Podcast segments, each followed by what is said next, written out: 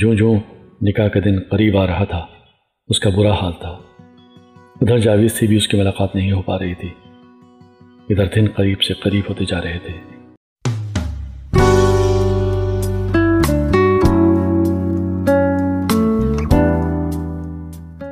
High friends ایک بار پھر حاضر ہوں میں، آپ کا دوست روست اعظم شاہ۔ دوستو، کئی بار زندگی میں ہم اپنی منزل کا تعین کرتے ہیں۔ یا یوں کہیں کہ اپنے فیوچر کے لیے ایک گول بناتے ہیں، ایک پات چنتے ہیں، اور پھر اس راستے پر چل پڑتے ہیں۔ کبھی کبھی یوں بھی ہوتا ہے کہ راستے میں ملنے والے مسافر ہماری منزل کا رخ ہی تبدیل کر دیتے ہیں۔ کچھ ایسا ہی ایک زمانے میں میرے ساتھ ہوا۔ وہ سفر جس کا آغاز میں نے ٹریول سے کیا ٹریول ایجنسی سے کیا، اس کا رخ اس کی سمت،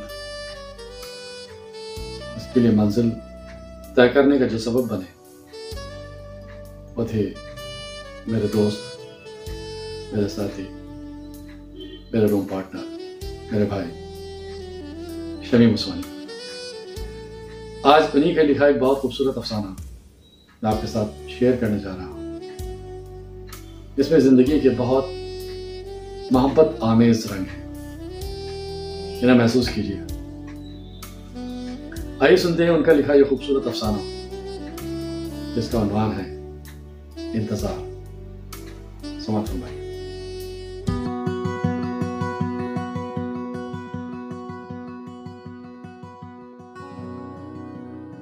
ایم اے فائنل کے اسٹوڈنٹس کا آج آخری دن تھا۔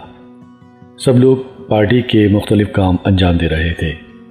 کوئی میز سجا رہا تھا، کوئی کھانے کی فہرست پر نظر ثانی کر رہا تھا، کوئی ہال سجا رہا تھا۔ سب لوگ جسمانی طور پر اور ذہنی طور پر مصروف تھے۔ ہر کوئی مستقبل کے پروگرام بنا رہا تھا۔ ان سب لڑکے لڑکیوں میں وہ دونوں بھی مصروف تھے۔ اور جب بھی موقع ملتا، ایک دوسرے کو دیکھ کر ٹھنڈی آہ بھر لیتے۔ یہ دن ان دونوں کے لیے بھی ایک عجیب سا درد لیے ہوئے تھا۔ وہ دونوں جو پچھلے دو سالوں سے لمحہ بھر کو بھی جدا نہ ہوئے تھے، اب شاید ان کے الگ ہونے کا وقت آ گیا تھا۔ آج کی شام ان کی زندگی میں بہت اہم تھی۔ یہ شام ان کی زندگی میں انقلاب پلا سکتی تھی، ایک بے مدت جدائی لا سکتی تھی یا پھر ملنے کا سبب بن سکتی تھی۔ جہاں وہ اپنی ڈگریز لے کر خوش تھے، وہیں جدائی کے تصور سے بھی خوف زدہ تھے۔ ان کے دماغ میں انجانے خدشات سر ابھار رہے تھے اور دل میں ایک ہی خیال آ رہا تھا۔ آج جاوید کو وہ لمحہ یاد آ رہا تھا۔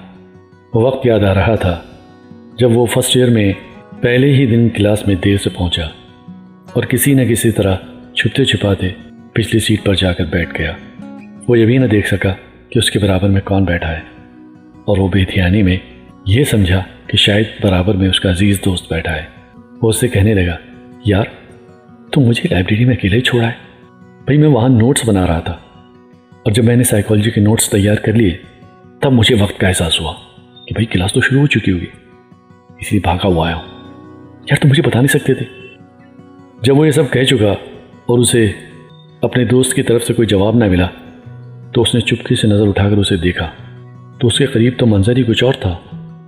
وہ جس کے قریب جا بیٹھا تھا، وہ تو کلاس کی سب سے خوبصورت لڑکی تھی۔ وہ اس کی طرف دیکھ کر مسکرا رہی تھی۔ وہ اسے دیکھ کر کچھ جھیمپ سا گیا۔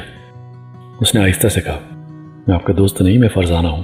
وہ چپکے سے بولا سوری مگر فرزانہ نے کہا، کوئی بات نہیں بولتے رہیے میں آپ کی بات سن رہی ہوں۔ وہ شرمندہ ہو گیا۔ جاوید بولا، میں اپنے دوست کو سنا رہا تھا۔ فرزانہ نے جواب دیا، کوئی بات نہیں، آپ مجھے بھی اپنا دوست سمجھ سکتے ہیں۔ اس طرح یہ ان کی پہلی ملاقات تھی۔ اس کے بعد نظروں کا تبادلہ ہوا۔ وقت گزرتا رہا۔ پھر ایک دوسرے کے نوٹس لیے جانے لگے۔ تکلفات اٹھتے گئے۔ امتحانات قریب آ گئے۔ وہ ایک ساتھ کلاس اٹینڈ کرتے، لائبریری جاتے، کینٹین جاتے۔ اور پھر زندگی بھر کا ساتھ نبھانے کے وعدے ہو گئے۔ اور آج ان وعدوں کو بلانے یا نبھانے کا دن تھا۔ شام کے وقت جب فرصت کے لمحات میں ایسا رہتے تو وہ دونوں گھنٹوں باتیں کرتے رہتے ایک بار فرزانہ نے کہا، چلو جاوید کورٹ میریج کر لیتے ہیں۔ میرے ماں باپ مان جائیں گے۔ لیکن جاوید جانتا تھا کہ یہ سب جوش کی باتیں ہیں۔ جاوید نے کہا، فرزانہ، شاید تم بھول گئی ہو۔ میرے اور تمہارے درمیان ایک لمبا فاصلہ ہے، جسے میں بغیر کسی نوکری کے پار نہیں کر سکتا۔ جب تک میں خود کوئی ذریعہ معاش تلاش نہیں کر لیتا کوئی جاب ڈھونڈ نہیں لیتا، تب تک ہمارا الگ رہنا بہت ضروری ہے۔ فرزانہ کو وہ وقت یاد آ گیا جب وہ ایم اے فرسٹ ایئر کے ایگزام دے رہے تھے۔ ان دنوں وہ پتہ نہیں کیسے ایک دوسرے کے نزدیک ہوتے چلے گئے۔ ایک دن جذبات پہ آ کر جاوید فرزانہ سے بولا، میں تم سے ایک بات کہنا چاہتا ہوں۔ پتہ نہیں مجھے کہنا چاہیے کہ نہیں، لیکن میں تم سے کچھ کہنا چاہتا ہوں۔ اس لیے شام کو تم مجھے یونیورسٹی کینٹین میں ملو۔ شام کو ٹھیک چار بجے جاوید یونیورسٹی کینٹین کے مخصوص کونے میں بیٹھا ہوا، بڑی بے چینی کے ساتھ فرزانہ کا انتظار کر رہا تھا۔ پتہ نہیں کیوں اسے آج ایسا لگ رہا تھا کہ جیسے وقت کی رفتار بہت سست ہو گئی ہو۔ انتظار کے لمحات گزر ہی نہیں رہے تھے۔ ٹھیک پانچ بجے فرزانہ اپنے مخصوص انداز میں چلتی ہوئی، شرماتی ہوئی اور اپنے دوپٹے کو سنبھالتی ہوئی اس کی طرف بڑھی۔ فرزانہ اس کی نظروں میں دیکھتی ہوئی اس کے قریب پہنچ کر کرسی پر بیٹھ گئی۔ اور پھر اس نے اپنے مخصوص انداز میں اس کو آداب کہا۔ جاوید نے اس کے سلام کا جواب سر ہلا کر دیا۔ وہ کسی گہری سوچ میں ڈوبا ہوا تھا۔ فرزانہ نے بیرے کو بلا کر کافی کا آرڈر دیا اور جاوید کے بولنے کا انتظار کرتی رہی۔ جب جاوید دیر تک نہ بولا تو فرزانہ نے کہا، شاید آپ نے مجھے بلایا تھا۔ جاوید نے ایک ایک لفظ پر زور دے کر کہا، فرزانہ، میں جانتا ہوں، میں تمہارے قابل نہیں ہوں، کیونکہ تم اس شہر کے سب سے بڑے سیٹ سراج صاحب کی بیٹی ہو۔ اور ایک میں ہوں، ہاسٹل میں رہنے والا، ایک درمیانی طبقے کا فرد۔ لیکن میں نہیں جانتا کہ مجھے کیا ہو گیا ہے۔ میں تمہاری محبت میں شاید پاگل ہو گیا ہوں۔ میں تمہیں اپنانا چاہتا ہوں۔ ہاں اگر برا لگے تو معاف کر دینا۔ میں نے تم سے بالکل سیدھے لفظوں میں اپنا مطلب بیان کر دیا ہے۔ مجھے نہیں معلوم کہ ایسا مجھے کہنا چاہیے تھا یا نہیں۔ اگر تم بھی مجھے پسند کرتی ہو، جیسا کہ مجھے لگتا ہے، تو تمہیں میرا انتظار کرنا ہوگا، میرے کچھ بننے تک، میرے کسی قابل ہونے تک۔ فرزانہ نے کہا، جاوید، میں بھی تمہیں بہت چاہتی ہوں۔ پہلے ہی دن سے تم مجھے بہت اچھے لگتے ہو۔ مگر شرم و حیا نے میری زبان پر تالے ڈال رکھے تھے۔ میں تمہارا قیامت تک انتظار کروں گی۔ مگر کہیں ایسا نہ ہو کہ تم مجھے دھوکہ دے دو؟ یا مجھے بلا دو؟ اس شام وہ گھنٹوں باتیں کرتے رہے، پھر جینے مرنے کے وعدے ہوئے قسمیں کھائی گئیں۔ اور آج جب جدا ہونے کا دن آ رہا تھا، تو جاوید فرزانہ کو وہی وعدہ یاد دلا رہا تھا۔ ریزلٹس بھی آ گئے تھے۔ جاوید اور فرزانہ، دونوں کی فرسٹ اور سیکنڈ پوزیشن آئی تھی۔ سب لوگ انہیں مبارکباد دے رہے تھے۔ اس دن کی الوداعی پارٹی کے بعد دونوں ملتے رہنے کا وعدہ کر کے الگ ہو گئے۔ جاوید جاب کی تلاش میں لگ گیا۔ اس کو اچھی نوکری کی تلاش تھی۔ مگر یہاں تو کام چلاؤ نوکری بھی نہیں مل رہی تھی۔ ادھر فرزانہ کے لگاتار رشتے آ رہے تھے۔ رشتوں کی ایک ریل پیل تھی۔ کیونکہ وہ تو ایک بہت بڑے سیٹ کی بیٹی تھی۔ جاوید جب بھی فرزانہ سے ملتا وہ اسے دلاسے دیتی اسے صبر کا سبق دیتی۔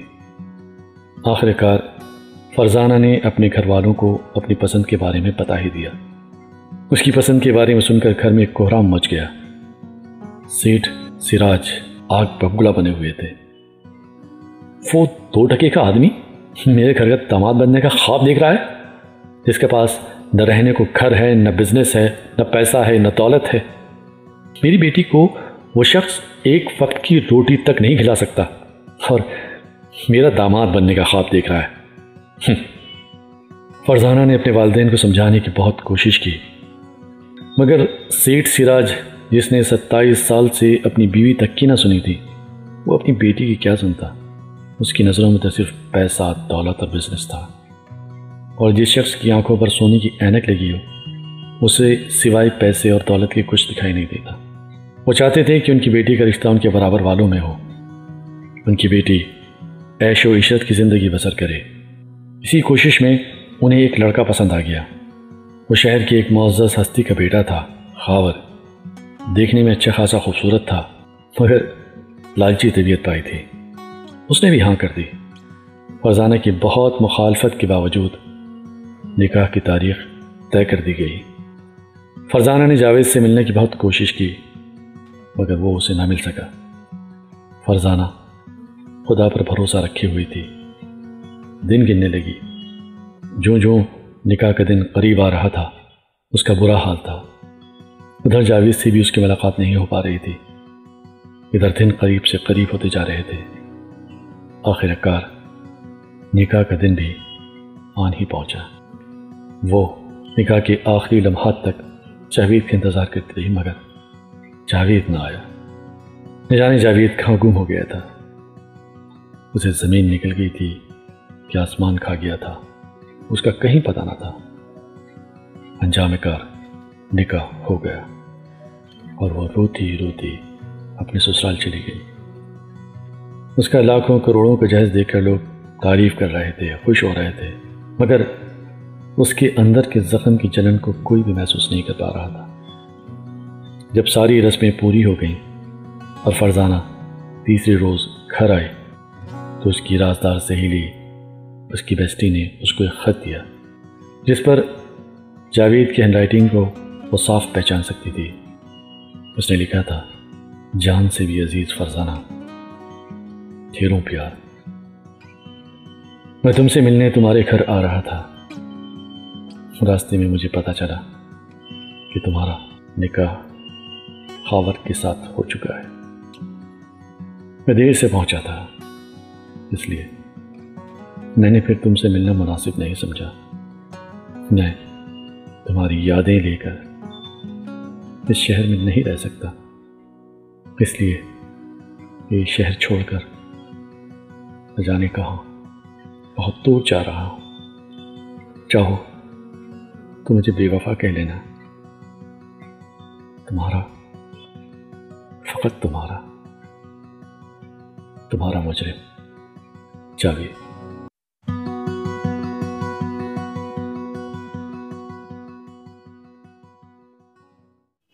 انتظار۔ کبھی آپ نے جناب شمیم عثمانی کا لکھا ہے خوبصورت افسانہ سنا۔ اس افسانے نے آپ کے دل پر کون سا تاثر چھوڑا؟ وہ آپ میرے ساتھ شیئر کر سکتے ہیں۔ کمنٹس میں اور میری درخواست ہے کہ آپ یوں ہی میرے ساتھ جڑے رہیے۔ آپ کا ساتھ میرے لیے بات قیمتی ہے۔ اور نئے دوستوں سے میں درخواست کروں گا کہ وہ چینل کو سبسکرائب کریں، جس سے ان کو لیٹسٹ اپڈیٹس ملتی رہیں نوٹیفیکیشنس ملتے رہیں۔ اور وہ اپنے دوستوں کے ساتھ ان کہانیوں کو شیئر کریں۔ ایک اور کہانی کے ساتھ، ایک اور افسانے کے ساتھ، میں پھر آؤں گا آپ کے پاس تب تک کے لیے اپنے دوست اور دوست اعظم شاہ کو دیجیے اجازت۔ اللہ حافظ۔